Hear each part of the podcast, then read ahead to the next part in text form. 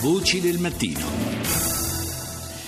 Saluto Riccardo Nuri, portavoce di Amnesty International Italia. Buongiorno Nuri. Buongiorno.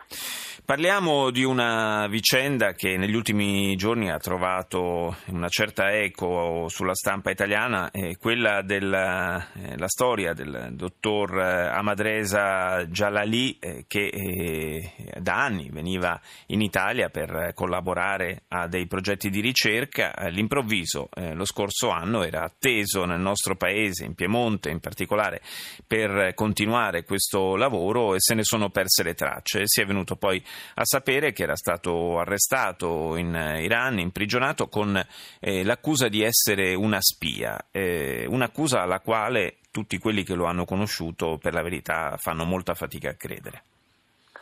Sì, purtroppo non è infrequente che persone che hanno doppio passaporto eh, o persone che svolgono attività di ricerca all'estero, quindi entrano in contatto con, con colleghi, scienziati, ricercatori, eh, siano accusati quando rientrano in Iran di, di spionaggio, eh, arrestati, processati in modo irregolare e come nel caso di Jalal, a quanto sembra addirittura condannati a morte.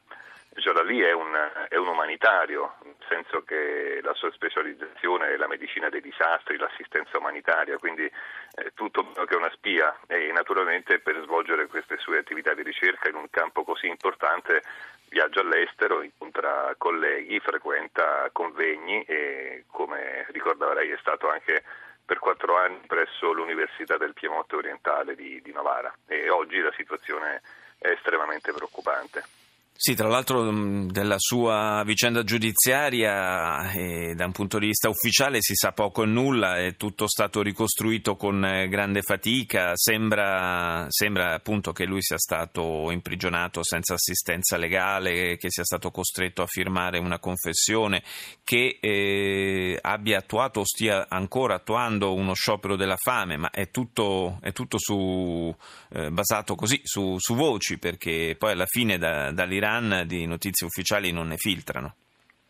È così, eh, le voci che arrivano sono eh, quelle della moglie che si trova in Svezia, la quale eh, per molto tempo è stata costretta, a quanto risulta, a tacere, minacciata lei eh, e sottoposto a torture il marito. Ehm, ma la procedura in Iran non segue dei criteri che noi conosciamo dunque è ben possibile che ci sia stato un processo anche segreto, anche in assenza dell'imputato che si trova tuttora in prigione e che gli sia stata poi notificata la condanna a morte.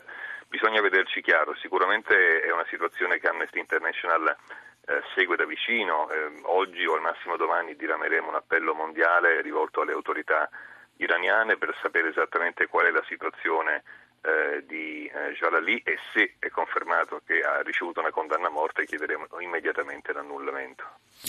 Immagino che eh, nel portare avanti questa campagna voi puntiate anche a, ad ottenere un sostegno politico a questa iniziativa.